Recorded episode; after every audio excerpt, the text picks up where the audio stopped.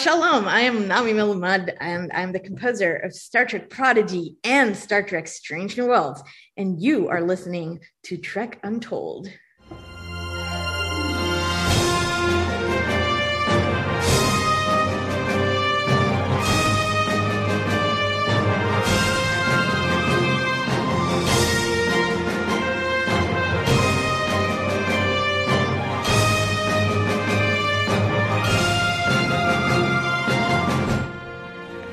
And welcome to Trek Untold, Star Trek podcast that goes beyond the stars.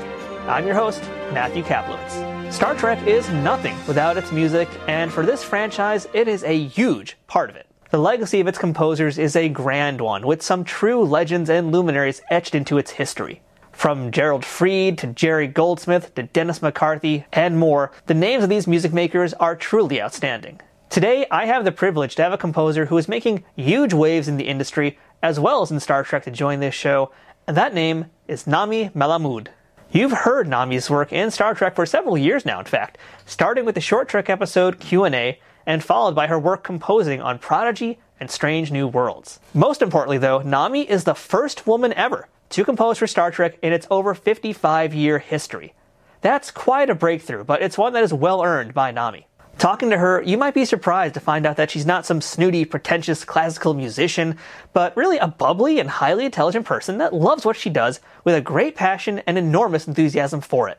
This international award winning musician has also composed scores for Thor Love and Thunder, Absentia, Dead End, Disney's Far from the Tree, and a whole lot more through her very prolific career.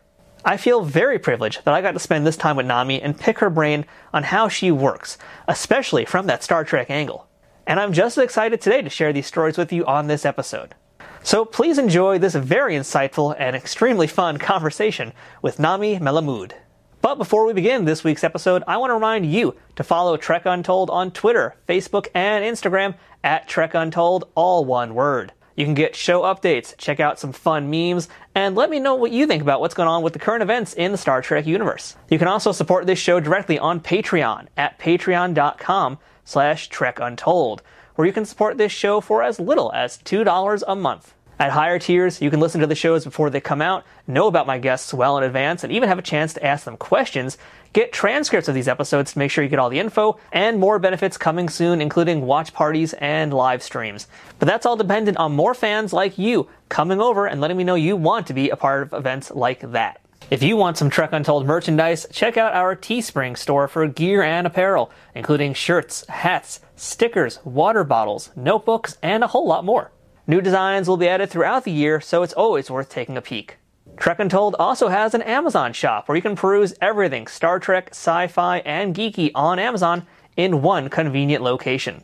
If you're looking for a gift for the Trekkie in your life, or maybe want to see some of my favorite non Star Trek things that you can get for yourself, check out the link for my Amazon shop in the show notes on the audio version and in the description below this video on YouTube.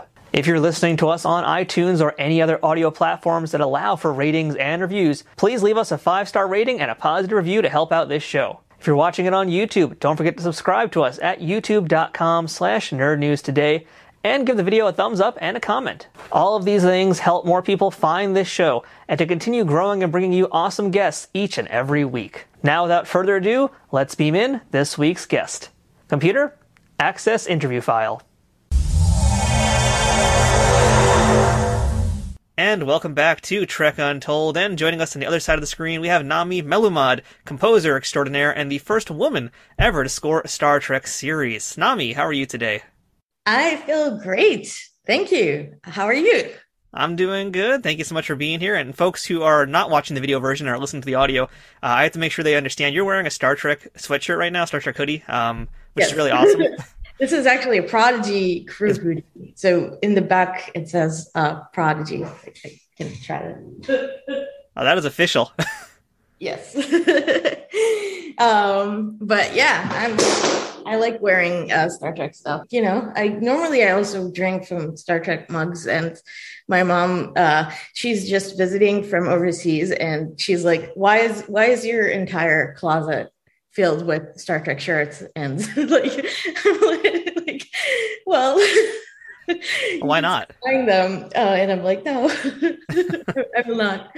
So, uh, yeah, I mean, it's it's fun. You you you know, I get to work on on what I love. So that's how rare is that? You know? Yeah, I mean, it, it's pretty awesome. And I did some research into you, and I and I this is my first question I ask all my guests, and I feel like you're going to have a really great answer for this, um, because it seems like you are a pretty hardcore fan. So I would love to know what is your earliest memory of Star Trek.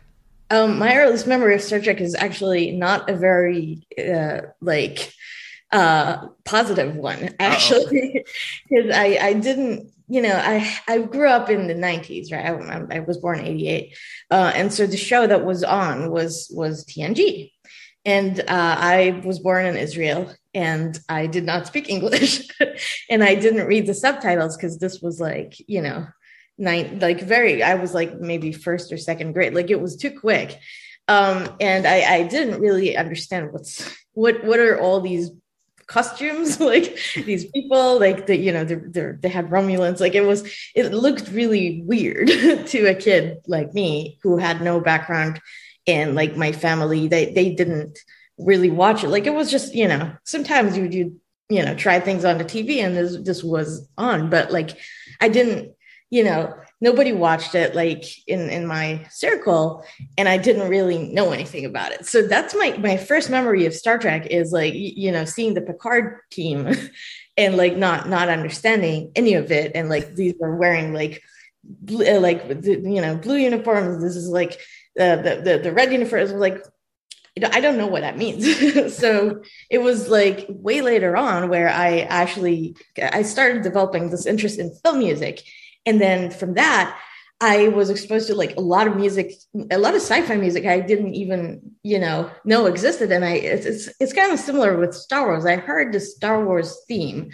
like, you know, all the John Williams stuff, like the, the Imperial March, all of that way before I watched any of the films. Interesting. so the same thing happened with Star Trek, where I listened to the Jerry Goldsmith theme from, from the motion picture and the Alexander Courage theme for, for the original series and that that was like long before I even like the same actually with even Michael's score. To be honest, I heard it before uh, in 2000 before I actually watched it. But but so what I'm saying is like that the music was so great. I was like, I need to check this out, you know. Um, so then I actually watched things by order. I watched, uh, but I sorry, I watched them by order of production. So you know, it was the first uh, the original series, and then it was. Um, TNG, and then it was Voyager actually before DS9. I wasn't sure. I think I think Voyager was made before. Uh, DS9 Probably. came first. Oh, okay. So I that was actually not by order. Then I watched Voyager, and then I watched DS9. But it was approximately, you know, it was close. Yeah, they're, they're basically pretty close uh, anyway, so it's not a big deal. Yeah, and then Enterprise, Discovery, Picard, um, Lower Decks, and I still need to go back to watch the animated series. Oh yeah, that's true. Yeah, that's that's a fun one to watch. If you haven't seen it before, yeah.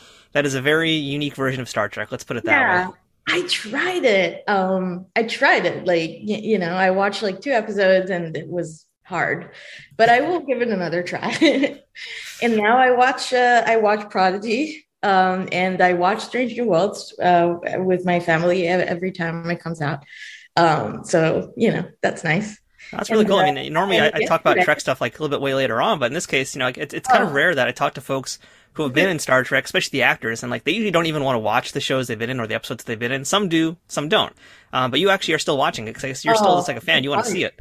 Yeah, but I also, you know, I, I do have a lot of reservations from from watching my own work. Like I don't normally do that, but this is Star Trek, so I actually enjoy it. And also, when I watch it, it's not like the final, final, final, final. final. I mean, it's the final picture. Like say when we mix it and the final mix, it's the final picture, you know, with effects and stuff but sometimes it'll be still missing like color correction or you know they'll change an adr thing and i, I didn't you know notice it because when i was working it didn't you know it didn't sound this way. They change you know they still make changes. Um sometimes they will you know make another little change like they still make changes and, and and it does eventually look different than what i seen. So i liked it you know because it's star trek. I love to yeah i have to see it. And then i also have like you know, because when I watch it, I'm like, oh, I wish I did, did this and that. Like it does happen. and it teaches you too, like, hey, this this pat this you know this cue cut cuts through all the action or this cue does not so next time i need to do this and that you know in order to make it work better so there's there's also like a lot of learning that you can do um kind of like you know when from the conclusion you know to take conclusions of, of how how it sounds at the end of the day in in the mix like with but not you know on the on the sound stage it always sounds great. But on a tv or on you know whatever screen you're watching like it's not always going to be like so that there are there are things that you can take away and you know see how you can make them better. Um so there's that. All right we're going to come back to star trek because i got a whole lot of questions about that because you have done so much already in the star trek universe but uh, i want to get a little bit more on the secret origin story of nami here so okay. we already know that you grew up in israel um, right. so i'd love to hear a little bit about who your parents were and what they did and what little Nami wanted to be when she grew up. Oh my. Okay. Uh, well, my parents are actually not uh, musicians.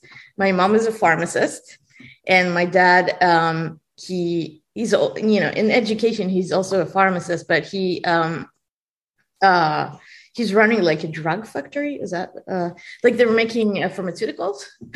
yeah, so, I like the way you said it though. yeah, a lot of my friends uh, back home they also like that. like drugs. Um, yes, uh, but uh, so they're in in like kind of you know more of a medical perspective of life. And i actually like that too. Like when i grew up the you know in high school i, I took chemistry and i also took music. So i, I doubled triple majored really because music was like a double major to begin with. Um, but i wanted to keep the door open because i actually liked you know what my what my parents were doing. And I, i'm very like you know I'm, I'm good with those stuff. Like i was a really good student. You know i got what would be equivalent to a pluses like here all you know in the us um as because you know we have a different system. So i i actually like sciences a lot um and i had a very strong interest in like space stuff. And this was like totally unrelated to star trek or star wars or anything. This was even before that. Like i was um yeah there was this documentary series that talked about like um how the americans and, and, the russians were you know kind of fighting who's to get to space faster who's to land on the moon faster there's like a, this documentary series that that totally followed all of this and I like I watched it so many times, like you know, on screen. Like it was, it was. Um, I still have it, like on video, on on VCR. Like it's, it's. uh I still have it. Um, and I, I kind of wanted to maybe be an astronaut, like you know, do these things. And then I thought maybe I should work for NASA, like and not not go to space, but like you know, stay on the ground and explore because there's so much to learn. Um, you know, there's so much we still don't know. Um, and ultimately, you know, I'm telling stories about space, but like I kind of hope that like our, you know, the stuff that I'm doing will inspire others to do that research that I never got to do. But that was a consideration. That was, you know, I thought about that. Um, I thought about becoming a vet, like a veterinarian, because um, I really love animals, and this this was like another backup idea.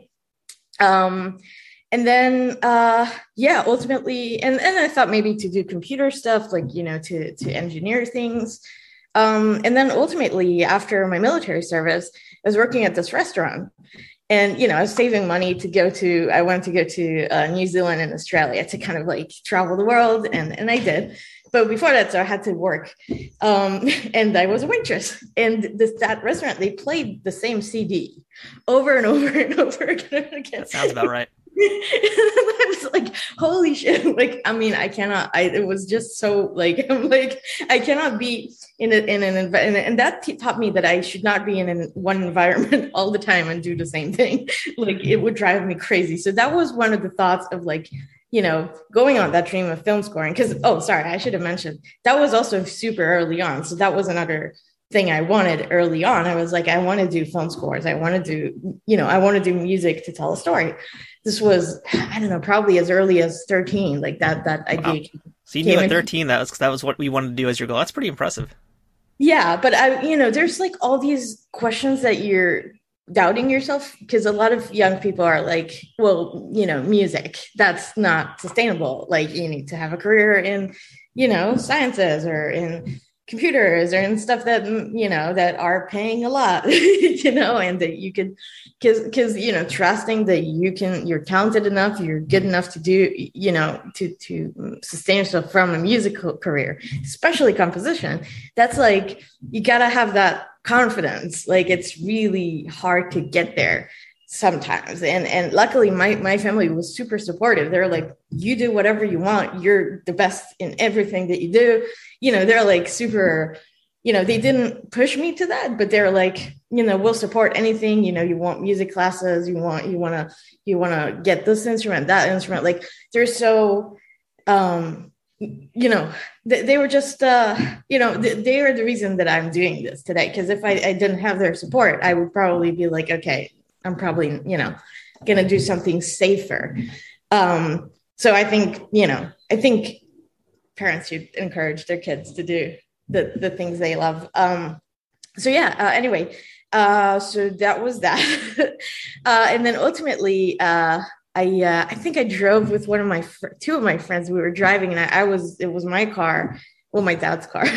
And then um and and i had a cd with some demos that uh that i did. Um you know just just generally you know i i started writing very early on. It was instrumental music. That sounded like film music because that that was the idea. Um and then a friend that one of my friends she's like so what what is what movie is this from? And she thought this was an actual soundtrack. And that was like a bulb light bulb moment. I'm like she thought this was a movie. and I'm like, this is my music that I wrote in Cubase, you know, with using some libraries, you know, and I'm like, okay, like, you know, I mean, libraries is like virtual instruments. So it wasn't like a recording. It was just a, um, a demo. Uh, and then I was like, okay, I guess, I guess I can do it, you know, cause, um, she thought like, you know, she thought it was real. And, and that was, uh, that was, I'm like, I'm going to go for it. Um, so I did. And I'm sure we could talk about stories about the Israeli Defense Force another time. I feel like that's a whole other podcast about your time in the service. that, that is, uh, that is. It's it's it's great though. Um, like my service was, I mean, I wasn't combat or anything, but it, it did contribute to my life here. Like it did contribute to to the person I am, and my job was I was an interviewer, so it was. I, it really helped me to to get to know people very fast and very quickly, and like it super, it really helps you when you come to Hollywood and you yeah. need to like understand who the person in front of you is very quickly and you need to make a good first impression and you need to like you know so that I think that was very useful actually. Yeah, I got to pick your brain about some of those techniques uh, another time too. But uh, you know, let's let's talk about coming to America though, because you know at this point you've you've done your service. Um, did you come to America to go to university, or did you do that in Israel? Um, I, I came here for grad school, so okay. I did I did undergrad in in Jerusalem. Uh, they have uh, an academy, a music academy. Um, so there's like a, a, music and dance. So it's Jerusalem Academy of Music and Dance. Um, but that was really fun because like we had a mutual class with the dancers where we we all got into pairs and like I was doing music for someone's dance. So for for her choreography I was doing that like a few times. So was really cool. Like, you know, that, that kind of collaboration, like she, she showed me her dance and I was like, you know, coming up with music. And then we had a back and forth and she was inspired by the music and I was inspired by her dance. Like, so, and eventually like a, a lot of these creations were really different than what I was doing for like student films and for, you know, for more of like the traditional field of studying music, you know, like harmony and contrapoint and orchestration and all these other things but that's what I like about that program because it, it, you know, it had all these other um, angles to to writing music. We had um, to write to for a jazz ensemble. We like we had to write um, arrangements for songs.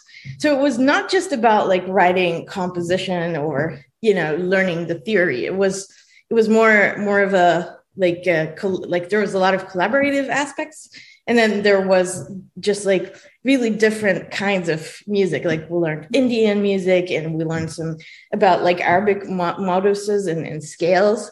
And so and and then there was like a whole instrumentation thing that yes there was like the you, you know western instrumentation but like then we learned all about these eastern percussions and like so it was more more of a rich and broad um, education about music uh, which which i thought was great and then, yeah, I came here for grad school to focus on film scoring because Jerusalem had one class about it. And then and i actually got like a um i i asked to just submit the final work because it was like i already knew you know it was very technical and i already knew all of that stuff from my own work. So i you know i asked the professor to just submit the final project and he let me do it and i didn't go to class. And then the other class that we had was like the master's program like so that was for for master students. And i asked to join that and so they let me in just as a listener. And you know he was super kind like he let me submit the works and and you know reviewed them but it wasn't for a grade or anything. It was just for for me wanting to you know and I, and I remember we we analyzed scores like bolt john powell's bolt. Um have you seen it? It's a pixar movie um no. which one bolt it was oh, bolt okay yeah, I mean, he went, you know, The Incredibles. He he went. He loves the Pixar stuff, so we we, we watched a lot of that, and then he brought his own works. Like we we could, you know, work through that. Um, yeah, and then here I went to USC, which is the University of Southern California, and uh, it was really fun. It was just one year, uh, and it's very intense. It was very intense, you know, and they teach you the Hollywood way kind of thing, which is totally different than what you do in Israel. Um, so yeah, it was really cool. I mean, I, would go, I'd go back there, and I totally recommend that school. Yeah, oh, very cool. So, you know, I'd like to kind of ask you about a few other things you've done uh, in more recent times professionally, and uh, yeah, I guess also as a way to kind of learn about how you do what you do, because that's a big thing about this show is trying to figure out what it is exactly that you do, and in general, yeah. what people do in, in, in, the in their professions. So, uh, you know, I just want to start with one I just watched the other day, and I finally got around to it. Uh, I just checked out American Pickle on HBO Max. Yeah. uh, I, I, read the short story it was based on like a year or so ago, and I really liked it. And then I found out that Seth Rogen made a movie out of it, and I was like, wow, okay. So uh, then I found out you scored it, so I was like, okay, well now I got to watch it. I, now I have a great excuse to finally sit down and watch the thing, and uh, it, it's really interesting because it's got like this very sophisticated and very diverse kind of sound to it where you're basically combining a lot of different musical cues. You know, it's like a lot of modern sounds with like traditional things like klezmers and instruments like that.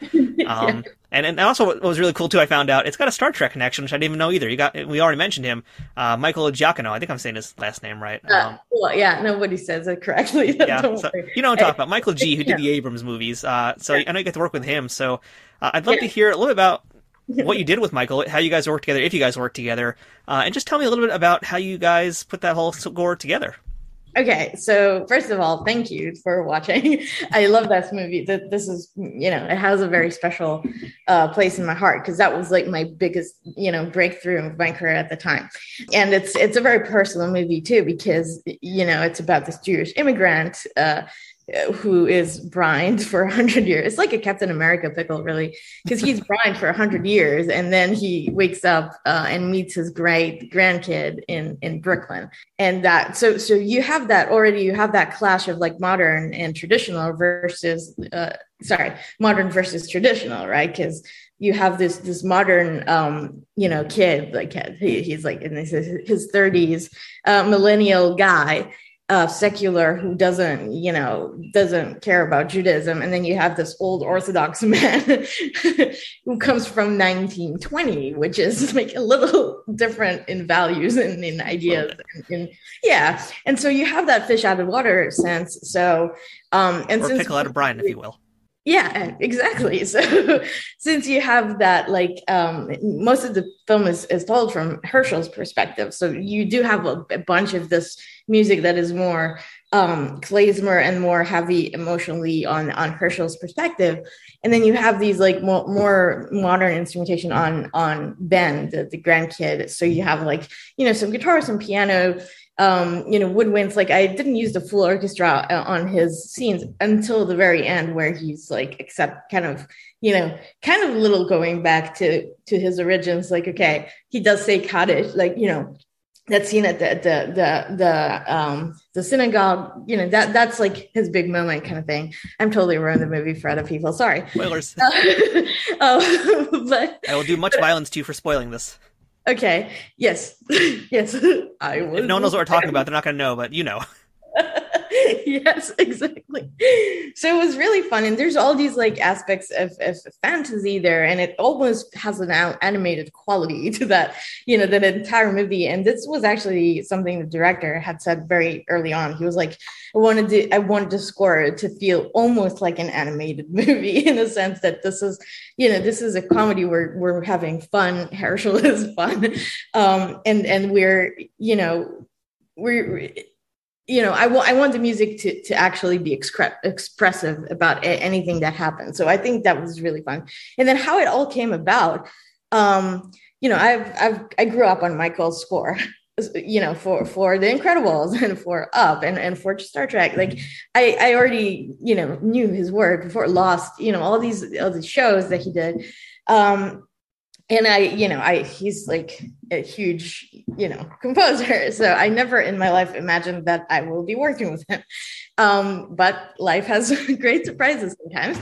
And uh, what happened is that I pitched on this movie for, you know, I sent them my reel and I created some works, uh, you know, in order to to be considered for this. I created two two tracks based on the log line that they sent like really early on. They're like, oh, you know, the Jewish immigrant his, you know, that that was the the log line, and um, so I submitted all of that.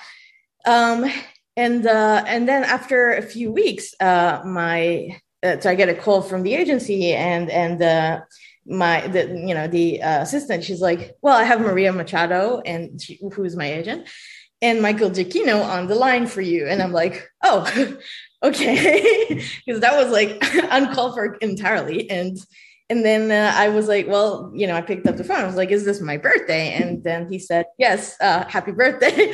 Just wanted to wish you because I was like, what, what is going on here? Um, and then he was like, he was just suggesting we do this movie together. And, you know, retrospectively, I know that he worked with Seth Rogen on other films. Um, so you know, something over there was like, you know, they they I guess they wanted to work with Michael, but he was not available entirely, and they did like Mariel apparently. So you know, someone had a very good idea of like, let's have them work together. And and uh, how we did that was that Michael wrote a theme, like the the main the suite of the themes, um, which was like a four minute uh, sequence. And then i kind of you know went went went with it and i expanded it to a 60 something i think it was 68 eventually uh, minute score. And then um we we you know he also advised me and like he, we had some meetings like it was all you know we did the whole process of, of film scoring. Um so having michael as like a, you know a mentor and later a friend like this this was like you know I'm, i'm really fortunate like all of this just you know it's like it's like the thing you know you wish for as as a young composer. Um and that's actually how i came to Trek like it's because of michael. It's thanks to michael uh, you know. So i'm very grateful for all for all this. Yeah. Well i raise a glass of seltzer water to you so oh, congratulations. job well done. Wait wait wait. Wait for it. Wait for it oh, very nice. You are you're clearly successful. Yeah, this this is a Soda Stream. Um, so yeah. And again, if people don't know what we're talking about, you got to watch American Pickle on HBO Max, or at least read the short story by Simon Rich, which I highly recommend. Also.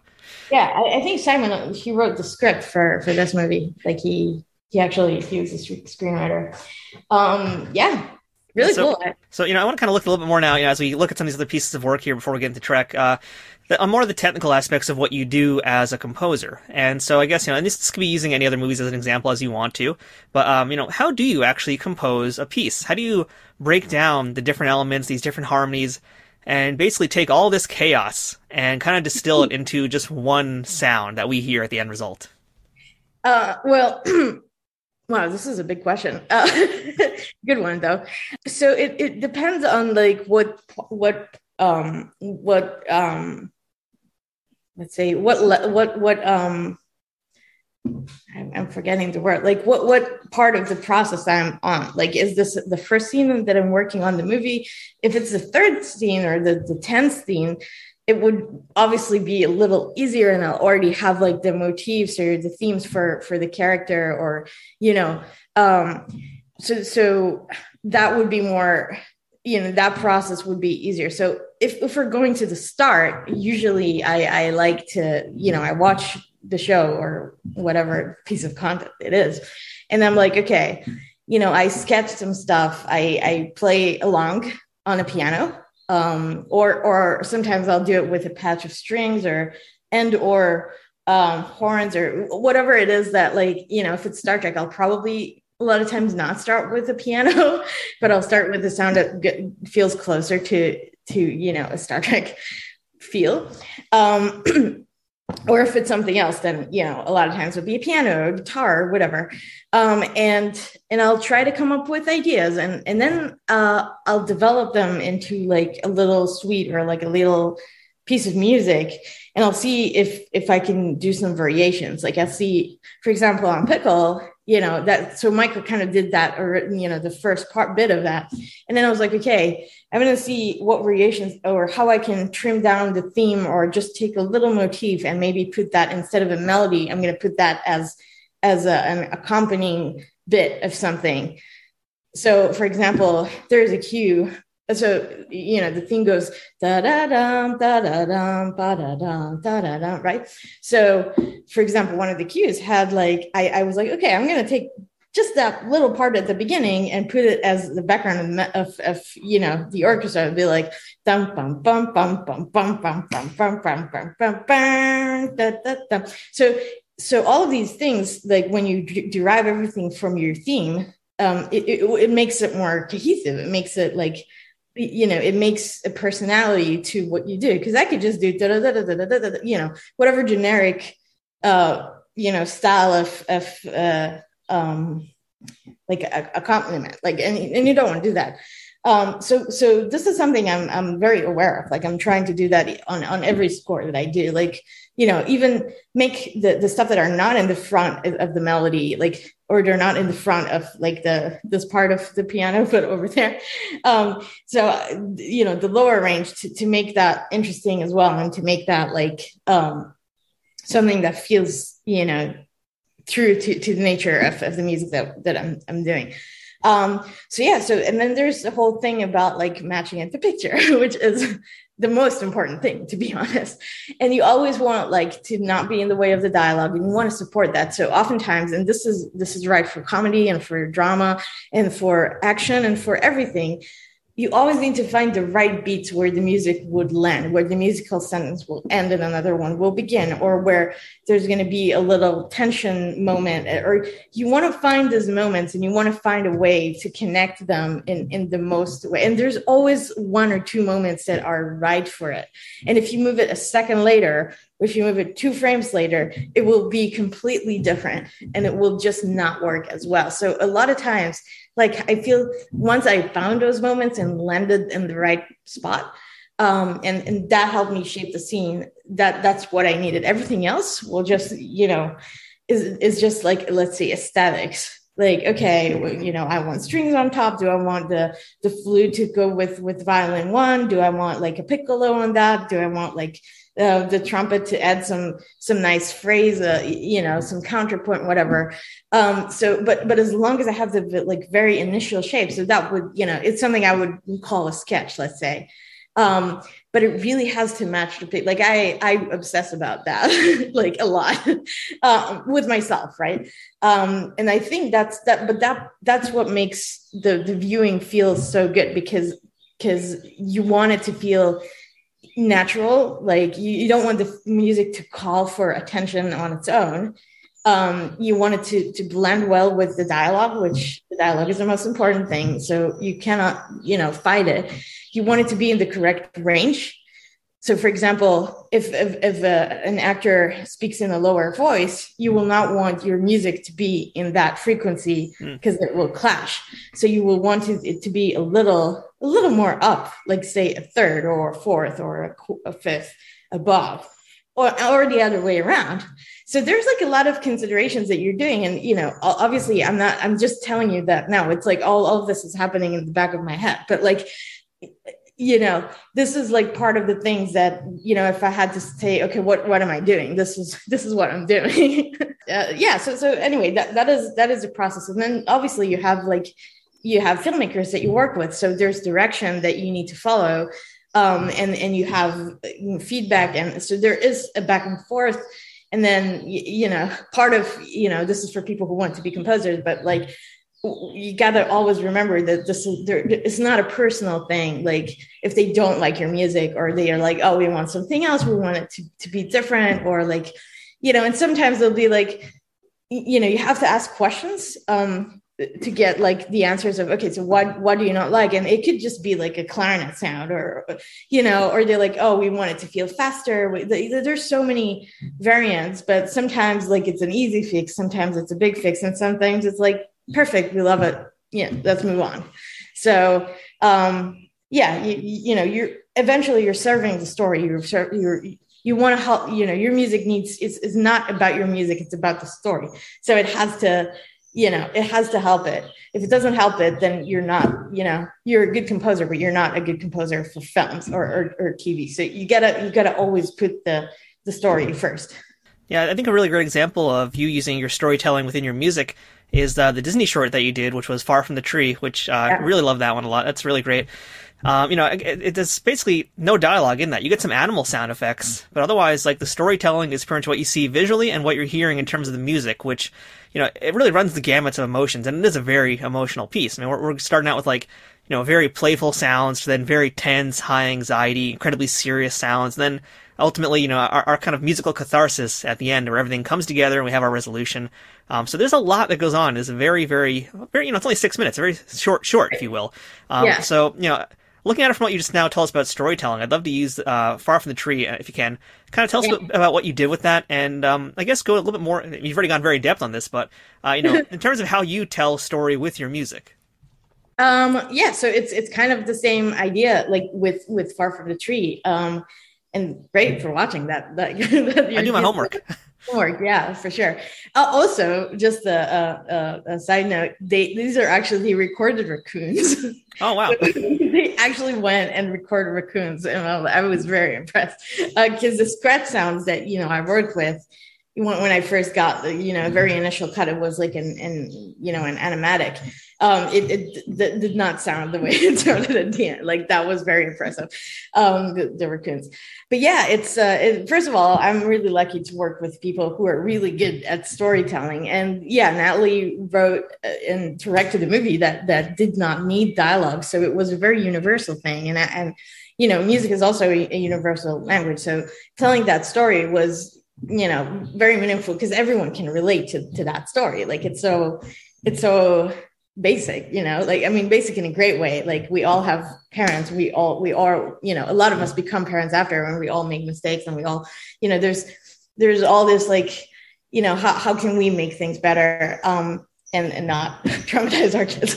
So um yeah um uh so working on that again I, I was doing a sketch. I was doing a sketch. This was really funny because I, I was still living in uh, I lived in a one bedroom, and then I have all these Disney people coming to my one bedroom. It was very cozy, uh, um, and uh, I played it for them. This was like our first, our second meeting uh, after we discussed the film, and we had a, a spotting session where we, like, you know, Natalie and uh, Tom, like the the, the people um, who created it, they, they were like, well, you know, this is our ideas of what we want. They also put some temp music.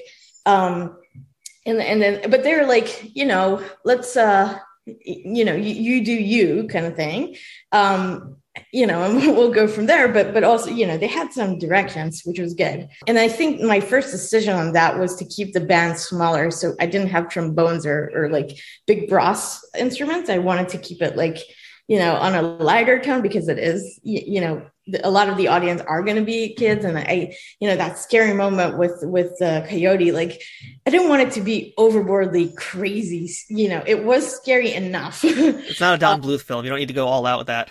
Exactly. So i felt it would be an overkill if i do. So so you do have those those instrumentation um decisions that you want to take early on because you know, also you want to be mindful of what ensemble you have because if you will write for a big orchestra that you don't have, it will just not sound great with the small orchestra, right? Like, so, you know, this is in general.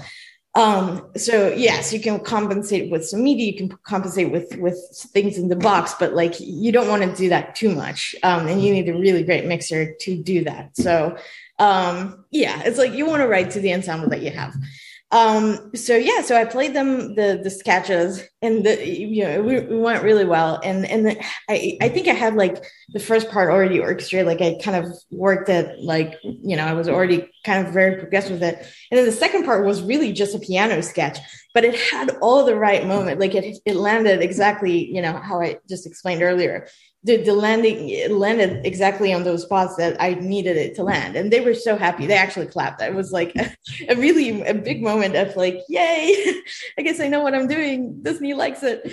Um, and then there was there was one part that we did struggle with because um, it was it was a little complicated because I did something that felt like the mom. So that was like or the, the second part of the film, but like um, the the first bit of it when they come back, like the the the new mom or, or, dad come back with their kid to the beach for the first time after a while.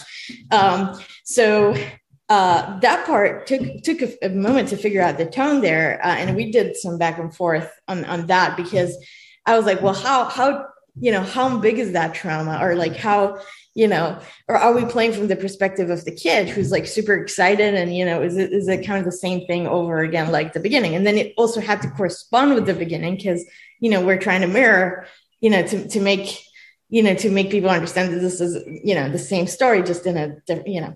So um ultimately we landed in a pretty natural spot because it was like you know it's a little little sadder but you know more mature more serious more adult. And it's yeah so the producer like uh, i think it was ruth um like she she really she said something that really like kind of landed for me. I, I don't remember what exactly she said but something about it needs to be serious. It, it needs to be adult. It's like it's like an internal trauma but it's not like it's not like it's super showing outside or anything. And then you know sometimes those words really help me understand what the filmmakers want um so yeah a lot of times you know they'll talk about emotions and they'll talk about what what you know what the character is expressing and, and then and then you know i translate it to music. So they don't talk to me with music terms. Like that's this never really like rarely ever happens.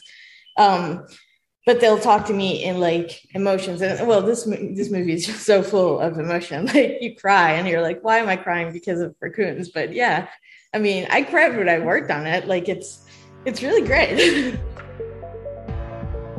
Trek Untold will return momentarily. Trek Untold is sponsored by Triple Fiction Productions. Celebrating 15 years in business in 2023, TFP creates 3D printed Star Trek and sci fi inspired items that fit into any collection. Whether you're a cosplayer who wants a Starfleet phaser, a Bajoran tricorder, or a Klingon dagger, or a toy collector looking for that special accessory or diorama to make your figures truly stand out, Triple Fiction Productions has exactly what you need. And for you figure fanatics, that includes products that are the perfect size for Galoob, Mego, Playmates, and everything in between. All products are 3D printed in the US, with new designs constantly being updated on their website. Repeat customers can sign up for TFP's loyalty program for free which is a great way to save money as you build your collection. Repeat customers can sign up for TFP's loyalty program for free, which is a great way to save money as you build your collection. Repeat customers can sign up for TFP's loyalty program for free, where the more you order, the more discounts you receive.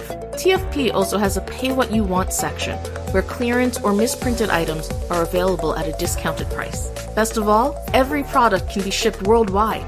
As a special bonus for listeners of this show, Trek Untold has a special discount code just for you. Enter Untold10 at checkout for 10% off of all orders with no minimum purchase required. That's 10% off using Untold10. To see all of their products, head to triple-fictionproductions.net. Or to stay up to date on their newest products, find them on Twitter, Facebook, and Instagram. Triple Fiction Productions, where something is only impossible until it happens. Are you looking for the perfect fashion statement to show you're a geek and proud of it? Well, welcome to Geek Girls Castle, where I make fun and functional geeky clothing and accessories for every occasion. My name is Missy, and I started creating my own gear and apparel in 2015 to bring nerdy products to the geek girl population, which does include all LGBTQA+, non-binary, and POC and BIPOC folks. I couldn't find anything for us gals except t-shirts, so I decided to combine my passion for fashion with my fandoms, ranging from handmade skirts with really large pockets, travel accessories like toiletry bags, luggage tags, and zipper pouches. I also embroider nerdy items for home decor like wall hangings and hand towels, and products like keychains, bookmarks, and journal covers. Need something to carry all that in? Well, I make great bags to put all those accessories into or onto. Whether you like Star Trek, Star Wars, Doctor Who, Marvel, DC, and everything else in between, there is something for every geek girl. My website is constantly updated with new styles and fandoms, no matter what time or dimension you come from. If you'd like to browse my products or ask for something custom, visit me at geekgirlscastle.com. That's geekgirlscastle.com. All right, so Nami, let's go ahead and beam back into our discussion now. Let's start talking some Trek now, because man, there's a lot to talk about. You've got a long history with Star Trek. Uh, you know, so I'd like to kind of start at the very beginning, which was your short Trek episode Q and A. Uh, so, yeah. how did you actually get the gig to work on the Star Trek show? I think you kind of alluded to it earlier, but how did you actually lock this thing in? Um, well, I didn't. Uh, this was another one of Michael's wonders. Um, basically, uh, what what had happened is my agent calls me and she's like, "What are you doing tomorrow for you know around lunchtime?" And I'm like, having lunch with you. I don't know. I thought she was inviting me to, and she's like, yeah, sure, we could we could do it, you know, later this week. But you're having you're going to the secret hideout and you have a spotting session for for a Star Trek short. And I'm like, what? so then it turned out that Michael recommended me for this. Um, and Alex was open to this idea because on those Short Treks, they're trying new things. they they've tried new teams. They they were okay with diversifying like um, the stories and crew, and you know every every piece like that was a standalone piece. Um, you know, based on one of the like main characters or or side characters of Discovery. So it's not that's not the right word. I'm translating from Hebrew, like a like supporting character.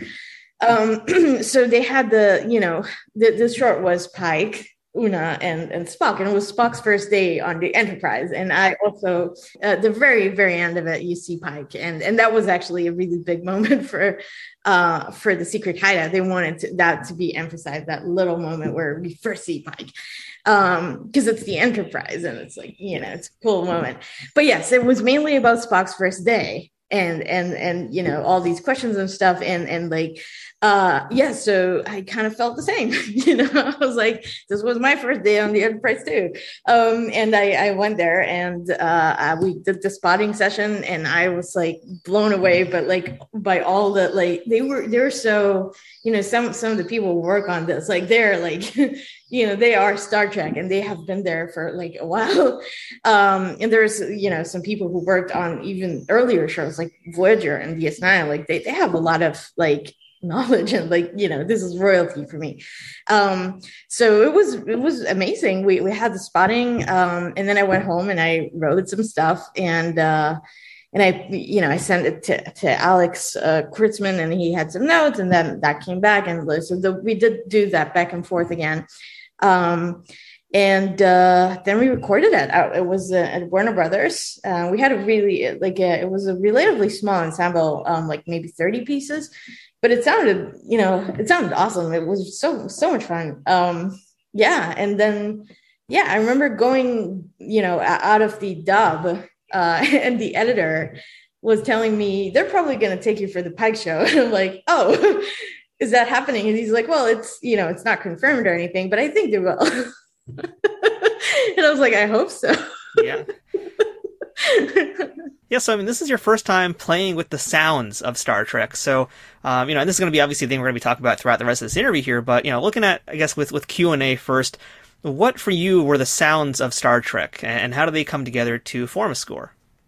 Yeah, so I mean, obviously, as you can hear from my scores, both for Prodigy, both for Strange New Worlds and Q and A, um, they're very much influenced by Michael's scores. Um, so, so you do have like I love the Kelvin timeline yeah music and i always felt like there's no reason why a lot of these elements will not be in the prime time like, there there's absolutely no reason for this separation and i think it, it, was just because no one has done it before you know and i'm like i love those stuff i'm i'm totally gonna do like things that i love and that i feel like are part of star trek and, and when you're telling you know Spock's first day, first time you're beaming in. Like this is this is an excitement thing. So from that uh, aesthetical perspective, I was like, this this is actually going to be very welcome, I think. And then, um, you know, obviously, having watched all the previous shows and all the previous movies, I have my favorites, right? Like I, you know, and I, I did feel like, you know, say I'm on the Enterprise, they can totally, you know, it's it's also allowed to um, to quote like, you know, Alexander Courage theme. Um, so, you know, I wanted to do something that would feel modern and new, but also will relate to, you know, so I was like trying to, you know, I was playing the the the fanfare on piano, and I was like trying to figure out what chords I want, like how will my how will I make this my version? And how will I make this like you know new enough and exciting enough and like uh, you know to, to answer all these boxes of like you know what what what I'm trying to do. Um and I think ultimately I landed in, in a good spot in, in in a sense that like it feels like me. It also feels like Star Trek. And it also has these like cool you know kind of like Kelvin timeline stuff that I really love.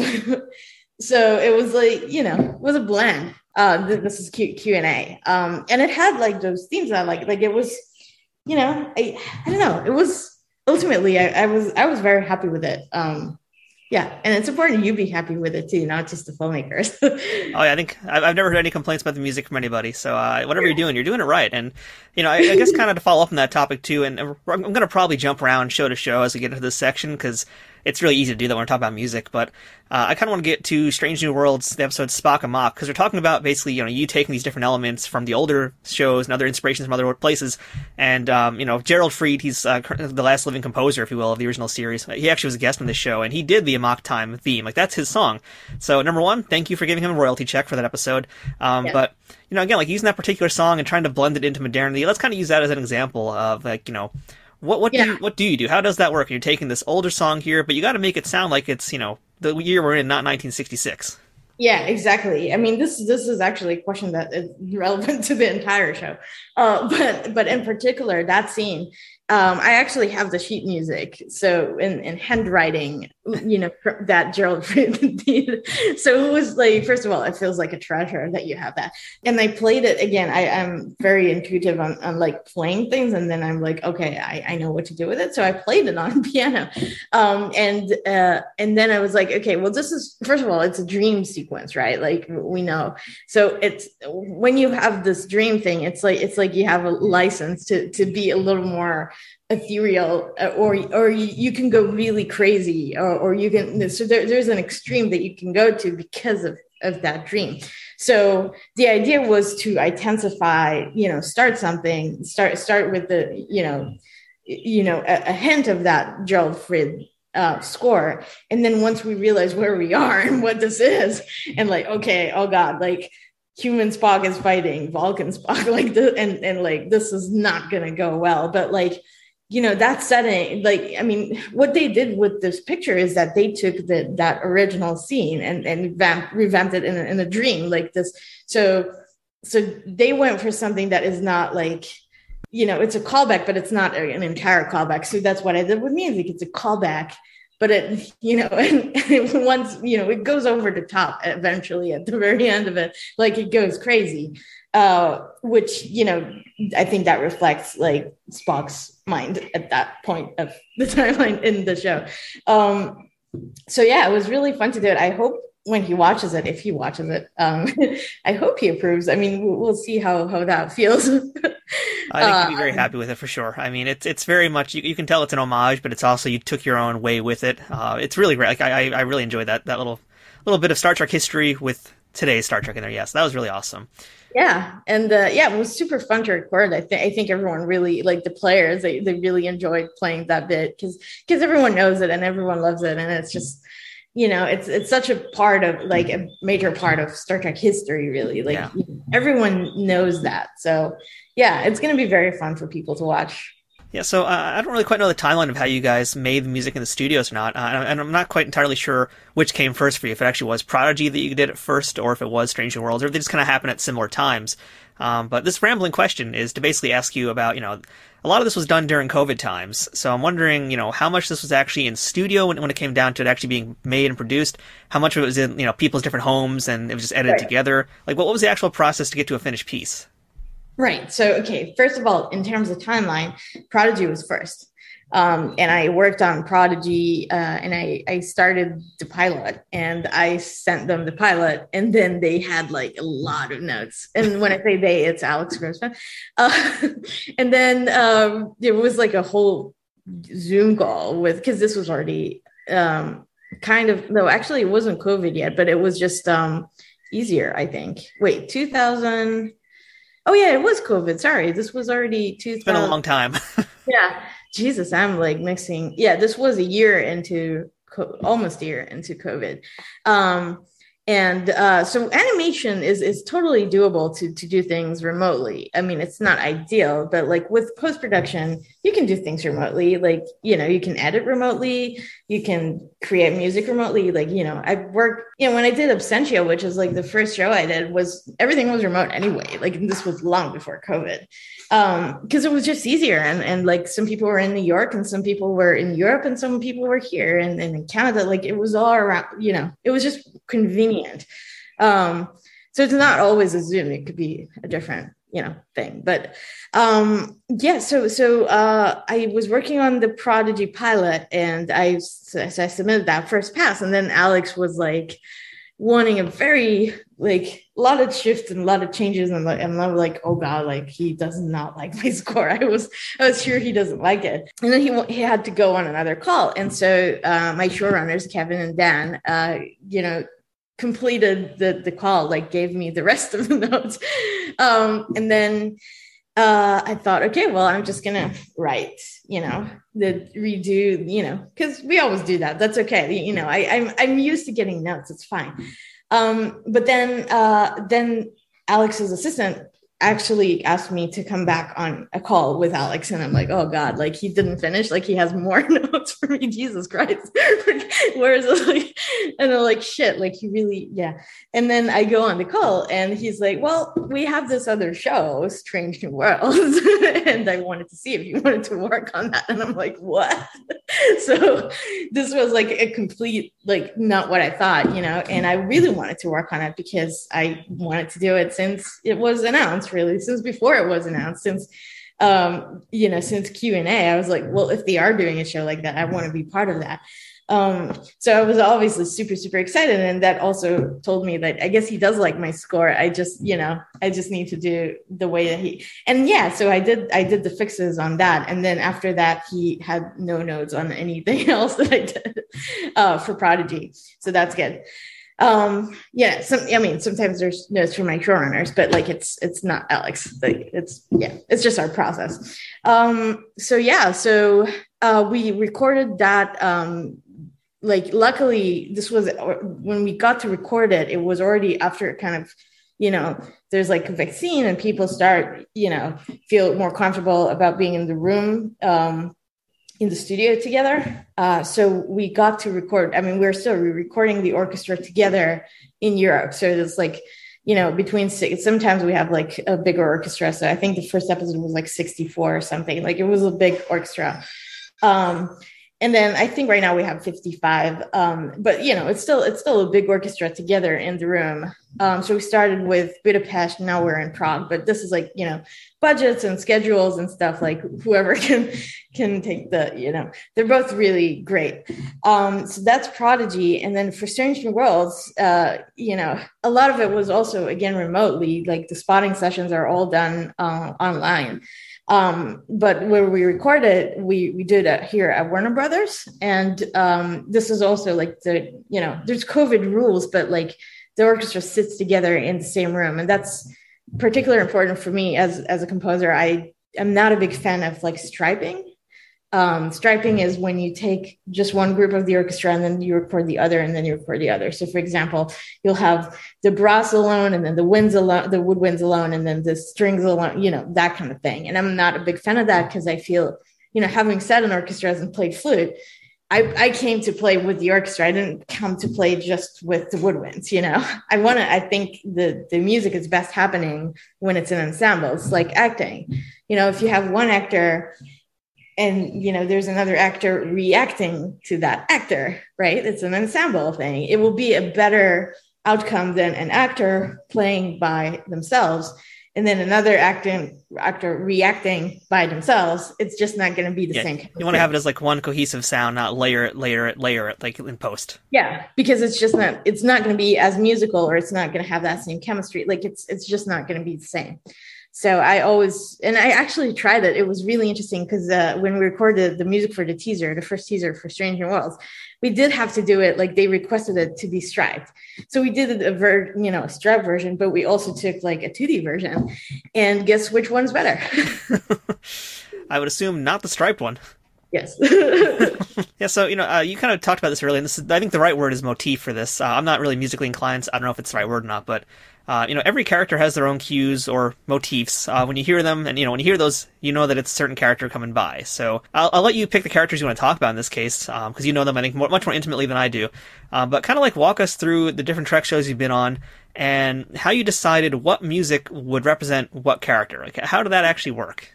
That's a big loaded question, isn't it? Yeah, it, it is. Um, I yeah, I feel I feel in Prodigy it's it's more prominent because because it's animated. So um, it's it's like um, let's say the music in Prodigy is is more focused, like focused. uh, It's it's fat, like not fast. It's A little more concentrated. it's got to kind of move. Right? yeah, because you have so little time to tell the story. You have 22 minutes versus 15 minutes in in Strange New Worlds. So the you know the animation moves quick quicker. The transitions are faster. The shifts have to happen very quickly, and then the motifs will be you know relatively shorter uh, unless it's like a scene that is more broad like let's say Dal and Gwyn are sitting and then you know watching the stars so hey this is a place where I can actually play you know the, the melody longer um but yeah so let's for example I don't know zero.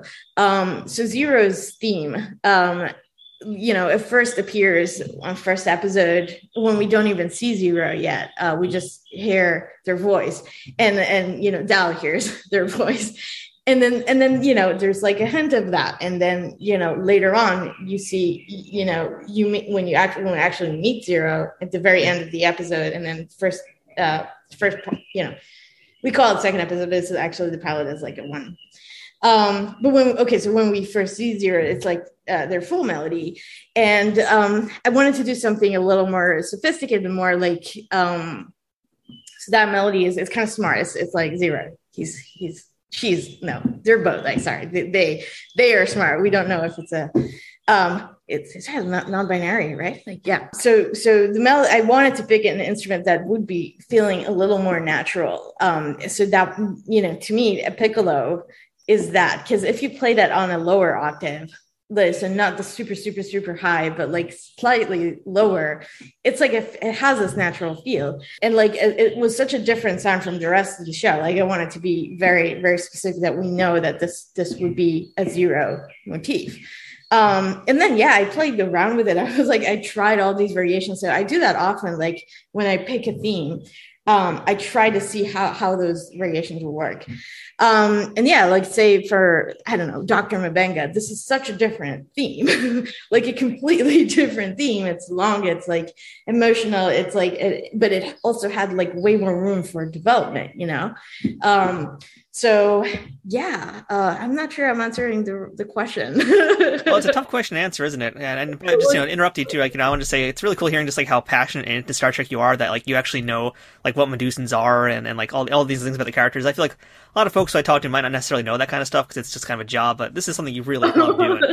Um, but yeah, I mean, but it's the same with the Jankom, for example. I mean, you know that that clumsiness, the stubbornness. Uh, you know, you, you wanted you wanted his his motif or theme to, to feel you know like Jankom and Yeah. Jason Mantzoukas is like he makes it he makes it really funny um so so there is this co- comedic relief in in that but but you also want to you know you, you know so we have the first time he appears uh we have that in full but then it comes back like throughout like all the episodes uh you know sometimes it's more hidden but it's always there. So i, I feel like those those motifs in, inform uh the personality of, of the show better. So I, I really like doing that stuff. Um so yeah i chose trombones for him and like more of a brassy sound like some sometimes muted trumpets things like that Um, and this little pizzicato line, the that thing. Um, it's a little bit of a jazzy uh, vibe there just for him. And that's very different from the rest of the show. Like no one has like that kind of harmony there. Um, kind of extended harmony. Um, yeah, so I don't know. And then yeah, I don't that's all it's right. a really big I, question. I know it's like a really broad thing, isn't it, to ask? What, what was the question? I'll, I'll, bring it to a different thing that kind of goes in that same vein because it's kind of, I guess, you know, we're, we're coming down to like the personality of the characters. That kind of dictates, you know, what you're. Oh, right, right, right, right. Yeah, yeah, um, yeah. So yeah, I mean, you have Dal with his like, you know, what, you know, energy and like planning, and he's like, you know, no planning really, like, or you know, he's he's just so excited, but also like he wants to break free. He's like um he's very self-aware like self-indulgent uh, let's say at the very beginning of the show. Like he cares only about himself like and and slowly he's growing into a captain seat so um i i feel the music kind of grew, grew with with dal. Um and gwyn uh like she has this like um kind of a bell-ish motif um and and you know when she stares at the stars so the very you know and that motif goes with her. Like she she wanted to be in the stars. She wanted to see the stars um, she's questioning who she is and and like so all, all these things are reflected in in her motif like you know that like it, it's it's actually a clashing clashing um uh major chords together. Like it's it's really weird. But like i for me it was like you know it's it's her personality. Like she's like well am i am i in the right you know is my dad a bad man? Like is this you know she discovers that she's part of the bad guys and she doesn't want that um, later on. um, and then her theme corresponds with the diviner's theme uh, at, at, the beginning. Like it's it's actually you know if, if you take the chords on top of it, it will be the same. Um, so they kind of complement each other. And like um, so again, I did the same thing. Like I, I took the you know the motif and put it in in the harmony like or you know in the texture so in the, in the lower strings uh, when she's fighting them at the beginning. Like there's like a lot of this was like I, I scored it over a year ago, but I still remember you know doing those things because it was like really important for me to to make sure that like their ideas correspond with one another um, until they're not. So uh, yeah, and then Diviner, and then you know we start. He's not like a, a typical villain, right? Like we have this. Um, you know he's he's not a darth vader. Like that's that's not the case. He has like a, an actual you know mission. Like he came from the future. He's start he's supposed to save his people. So when when you have that reveal in episode 10 it's like you know you have like that theme the Von theme. And it plays you know if you go back to the beginning of episode one you'll hear that same theme only in a very different way so but now it's like you know it's almost a religious mission like to save you know to save his people this is like a really big you know emotional thing um so you discover he's not he's not who you know i mean he's bad he's still bad but like he has a reason it's really cool if you, if you really just like pay attention to the music, how much information is in there about who these characters are. Uh, I think it's really cool. So you talked about too, about the layering too. Like if you put these two characters' musics, you know, on top of each other, like you'll see thematic elements that tie them together. That's really cool. Um, yeah. And, you know, kind of to go a little bit deeper into this too, uh, and more deep into the personalities of the shows here. You know, we're talking about Prodigy, Strange New Worlds here.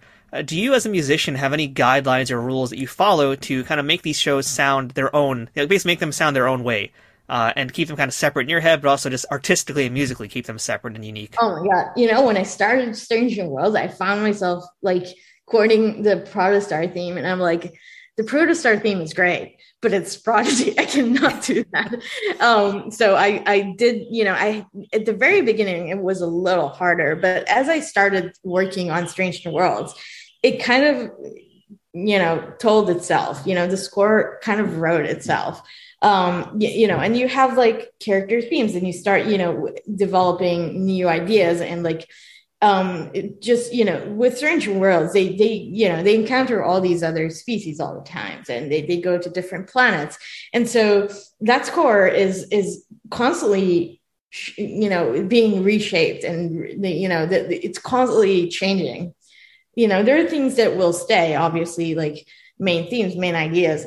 Um but it, it just develops so much. Um eh, eh, you know and prodigy also develops but like i, I would say it, it, develops a little slower at least on the 10 the first 10 um so uh, I, I feel that's already a big gap between like a big separation between those two. And then you have this um again not to say that it doesn't develop but what i mean that musically like the score for let's say um, episode 101 for Stranger Worlds sounds significantly different from episode 103 or episode 105 and like they when they go to explore th- certain thematic it will be for longer it would be for like um you know a, a broader let's say this is a bro- broader feel like okay spock and T'Pring, right? It's like a whole love um you know love theme that that you know we we heard first in, in episode one it will come back throughout the season because um you know that that that story comes back and comes back and comes back. And when we first hear spock's uh, motif you know that will come back and and in a way more developed way later on. Um and so yeah again i think i think characters and like thematic material is very different and because the characters are different it's it's you know and that that what makes you know this shows this shows very different uh, ultimately um it's just you know and then on here we're we're in the you know the flagship of of starfleet really right? Like the enterprise and on prodigy we're introducing a show from a perspective of aliens who don't know what the federation is. And it's the first you know and so when you look at the first episode of prodigy it's you know it's not star trek is not the first thing that comes to mind at, at the very beginning. Like later on you know we have janeway we have the protostar that's where where things start to land. But the idea was to introduce you know Star Trek to younger audiences who who never watched it, um, and kind of drive them into our franchise and be like, "Hey, look look at Voyager. This is great. You should watch it." Um, which I totally stand by. Like this, this is Voyager. you should watch it. Um, but so so yeah, and, and then Strange New World is is already like you know this is so Starfleet based. This is so like you know about the operations of the Federation. You have this politics. You have relationships. Um, it's it's you know it's focusing on a different we're in a different time you know on, on the timeline. So all of this um and and then the score being like corresponding with like the the original series score or that that same you know the whole show is actually corresponding with the 60s you know that production. You know we're trying to to make it look like it a little bit but in a modern way we're trying to the, the costume design is is you know reminding of that. Like it's like a better production but like the idea is from that original the, the original pilot right? So with the music that's that's also what i did and it's totally not the same kind of approach as in prodigy. So yeah i mean i don't know. I'm not good at talking about music. I'm just good at writing it I'd beg to differ. I mean, I think you're telling us a lot of really, really interesting things here that uh, a lot of our audience doesn't really ever get to hear. So this is pretty cool stuff here. It's really fascinating information. Okay. Um, and you know, we already talked about Michael Giacchino. Uh, we haven't really mentioned Jeff Russo yet. He was a former guest in this show also, and you know, both guys done Star Trek, obviously. Um, so you know, getting to work with these, I imagine you've gotten to work with, as I mentioned, with Michael, and I'm sure you've talked to Jeff here and there, and you've also worked with him a little bit, I think, on Strange New Worlds. Um, so, you know, with those two gentlemen who have worked in Star Trek and who are very well versed in, in Hollywood scoring, um, what have you learned from those two guys? Have they taught you anything that you've been able to use? Maybe not necessarily musically, but just, you know, life or professionally, anything like that that's kind of stayed with you? Yeah, uh, I mean, I, I, you you pick a lot from every show or or film that you work on. Uh, sometimes you pick, you know, what you should do. Sometimes you pick what you shouldn't do. Um, I think on on Strange New World, I mean, disclaimer on both projects, uh, you know, it's not as a collaborative process as it may sound because um, you know, Michael wrote the, the main title for Prodigy, and that was kind of the end of it.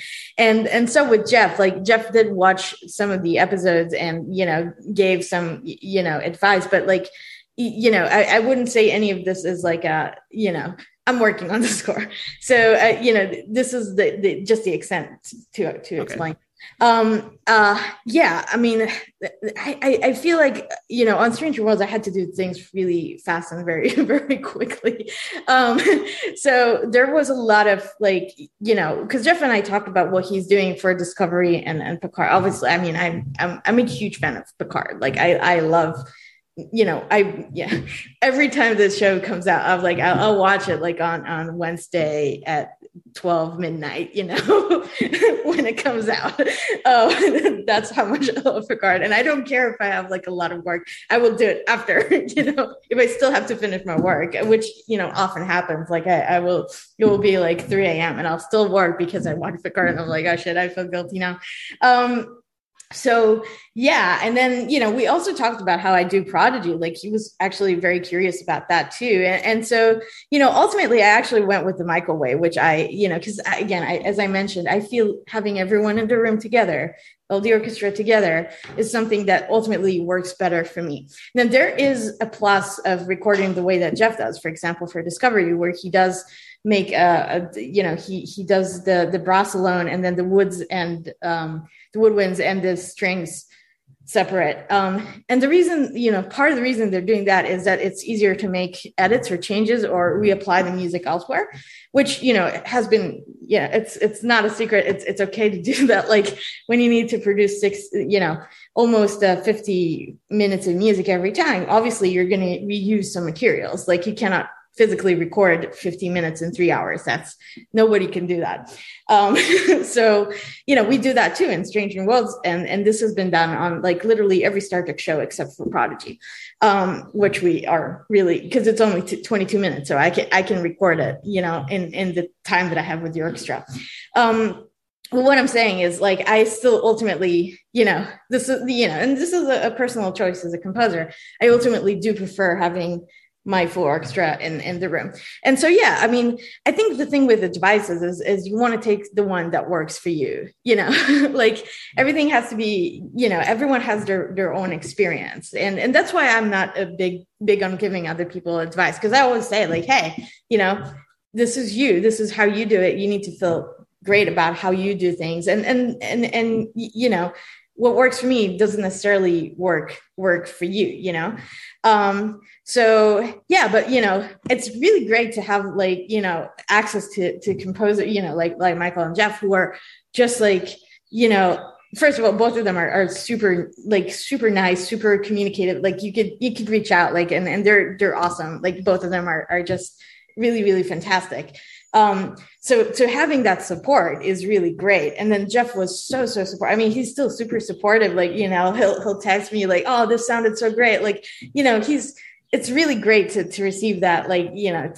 yeah, to be able to, to you know to be a part like it's it's great. I, I love it. Um and you know i texted him like oh my god i watched this you know that that moment you know the the Q mo and picard like i i don't want to ruin it but, you know for the spoilers but you know i was really having a blast with uh watching it. Like and it's fun it's fun. Like it's uh, you know i get to ask all the questions i'm like how did you do that and that? You know? Um same for michael. Like it's it's really it's really great. Um but yeah i feel i feel like as as a composer or as a whatever individual you want to develop your own you know way your own technique the things that work for you and and apply them and and you know just just go with your way. So I cannot say that I always follow their advice on things. so, Nami, I want to spend a little time just real quick nerding out with you too, because you know, something you said earlier in this interview that I picked up on was how you know music is a language, or music is like a language, and you know, Strange New Worlds episode two, Children of the Comet, that is literally what that episode is all about. So, I mean, when you when you got that episode and you were like, oh my god, this is like me, like, like how did you react to that, and did you like how it came out on screen? well the first thing i thought was oh my god this is this are they trying to do episode 107 for for prodigy? Because prodigy also had um, an episode where the aliens are communicating via music. And it was very very very different. But when i read the script i was like oh, are we doing the same thing? Like what is this? But it was not it was definitely not it's definitely not the same thing. But i like that both shows have explored this idea of music as a as a universal language. Um and then yeah to be honest like uh, the children of the comet the, the stuff that Uhura and, and spock are are singing and the alien music too the the, the stuff that the comet plays really um, are are the first stuff i wrote for strange worlds entirely because they needed that material before they shot the the show. Like the, before they got to that episode which is episode two so that was the second episode to be shot. They actually shot 103 and then they shot 102 and then they shot 101. So it was backward, background, backwards. um, so I did that. Um, it was really cool, and I it, with the alien with the comment stuff, I was trying to do something that feels so so so foreign to everything. So this is not art; it's all electronic, but like so weird. And I still wanted the melody to cut through because Uhura had to sing it, and it was so like you know henry the showrunner was telling me like we, let's do something that was not heard like something so bizarre and weird. And like a melody that doesn't feel like a like a like a human melody. It should feel like like a really weird alien melody. And i i remember trying so many things before i landed on this weird and i was so surprised. And uh, like not surprised but like she just nailed it, you know. That like uh, uh, Celia Gooding, like I mean, she's a singer. She's she's incredible. She has a Grammy. Like I should have thought that, you know, I should have known, but she was just like she performed it perfectly. I'm like, this is almost too perfect. Um, so yeah, it was it was really fun to work on on this episode to, to you know, because because the idea of you, you know um, music as a universe that it's very true. Like everyone can relate to music.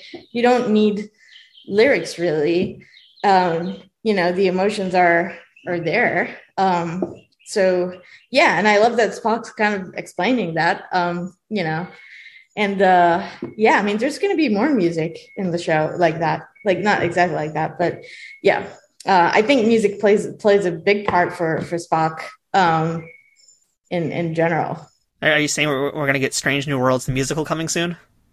I'm not saying that. Uh, i not say that. But um well, I mean, but even when you go to back to the original series, like you know, I think the first, the second episode is it? That that Uhura and Spock are playing together, yeah, and she's singing and stuff. Yeah, so yeah, I mean that that idea of of them being musical is is is gonna come back, but also, um, you know, just I like that their connection that because this is the you know on our show this is their first kind of like you know now you know they're forming this relationship and it's going through the music which which I really love you know I think that's sweet.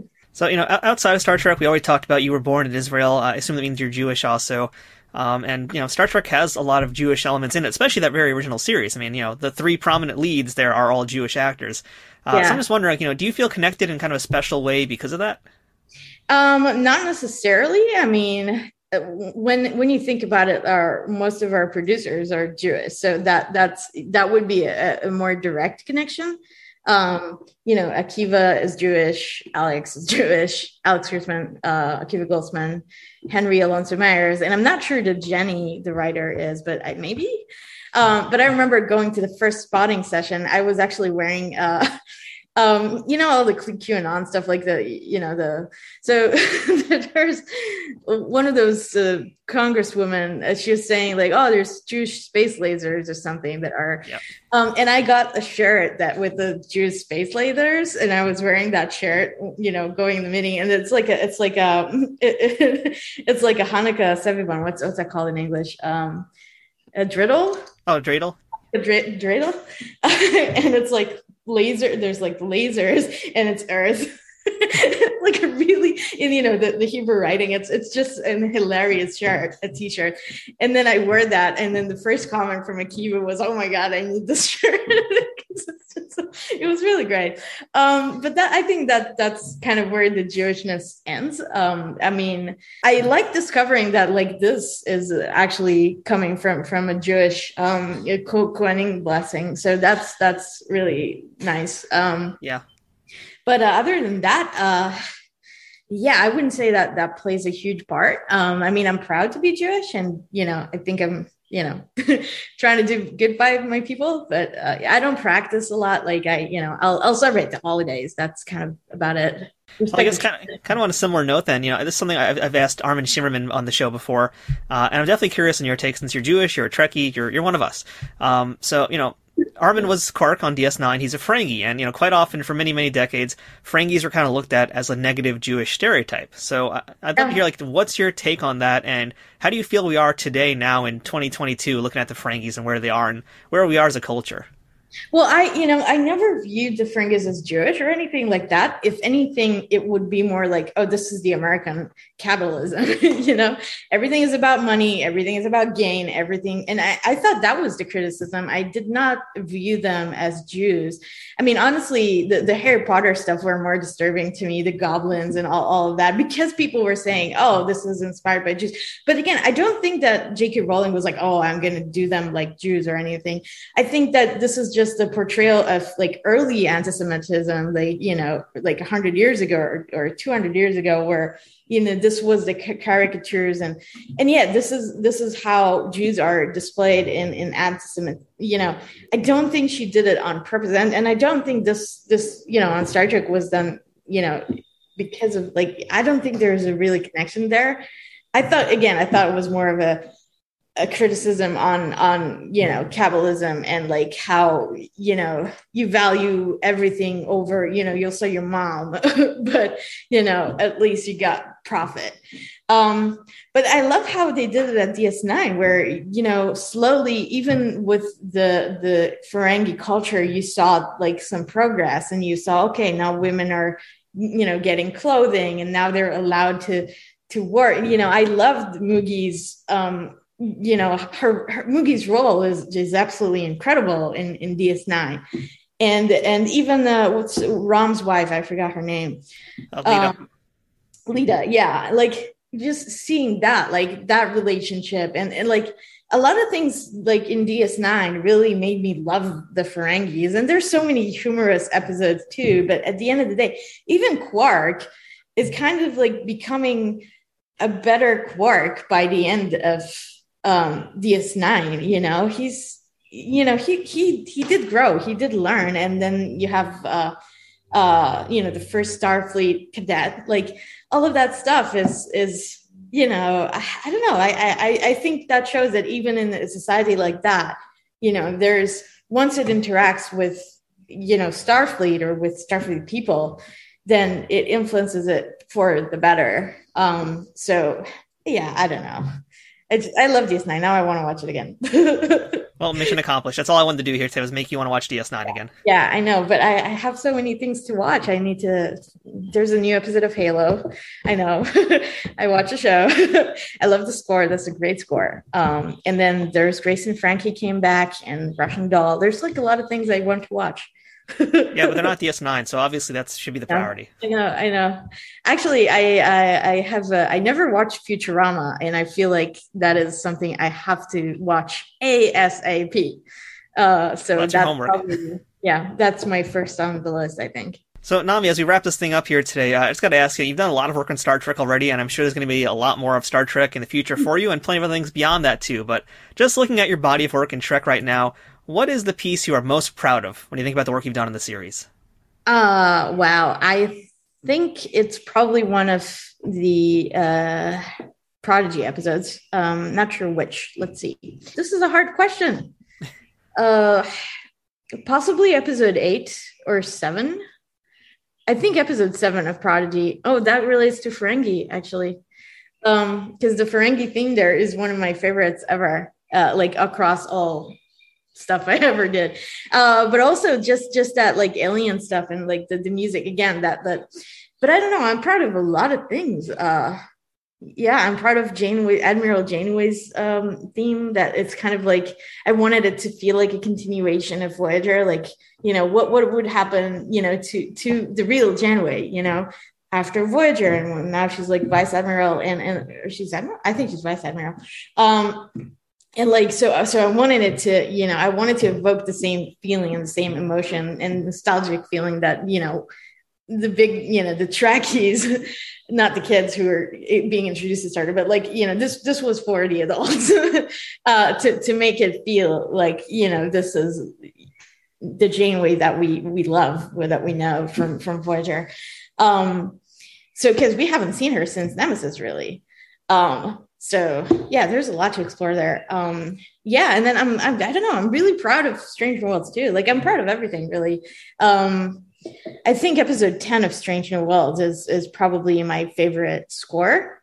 And then episode two as well. It's I, I have a lot of favorites. but yeah, 10, 10 is I think 10 is my favorite. Yeah. In term in terms of score. All right. And last thing for today, Nami, what is the best thing about being a part of the Star Trek universe?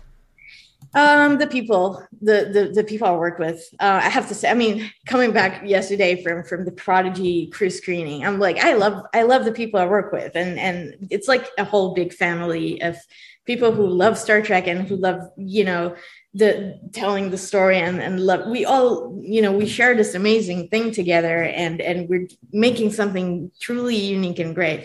And I feel the same about about the Strange New Worlds crew as well. But like, it's it's just so that's the best part. You, you, know, obviously it's really great to tell an amazing story, to be part of a franchise that you love, you know, to, to, it's also great to watch the episode. You know, I watched 201 yesterday. I'm like, oh, it's so good. It's so good for Stranger Worlds.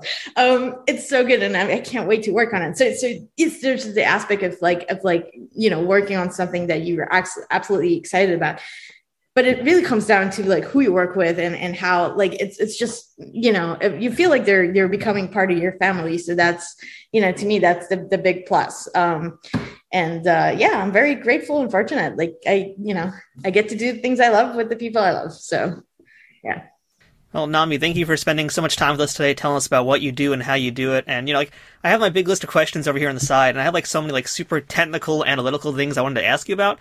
But I'm just like, you're so much, you know, a serious, true Trekkie, and there's like so much fun fandom things I want to talk to you about too. It's like that kind of took priority. So, uh, you know, it's so it's so awesome to hear that someone is working on the shows that really is an actual super fan and can bring that into the into the world of the music as well. So, uh, you know, just on behalf of all Trek fans, I think we're in agreement. You're doing an amazing job, and we can't wait to hear what you do next. So, thank oh, you again, Nami, for spending all this time with us and telling us all about what you do. Thank you. Live long and prosper. That's it for this week's episode of Trek Untold. Until next time, don't forget to follow us on Twitter, Instagram, and Facebook at Trek Untold, all one word. If you'd like to directly support this podcast, please consider becoming a Patreon supporter over on patreon.com slash trekuntold, which gives you access to some great perks that can't be beat. Or pick up some merchandise from our store, or use my Amazon shop link to check out all kinds of different Star Trek merchandise. Links for all these things are in the show notes. Shout out to Triple Fiction Productions for being a key sponsor of Trek Untold. Don't forget to check them out and all of the fine folks whose ads you've seen or heard on this podcast too. If you have any questions, feedback, or comments for the show, or would like to suggest a guest or discuss sponsorship options for any of these episodes in the future, send me a message at trekuntold at gmail.com. I hope to see you here again as we uncover more untold stories from Star Trek and beyond, and get to know even more amazing people who have contributed to this ever expanding universe.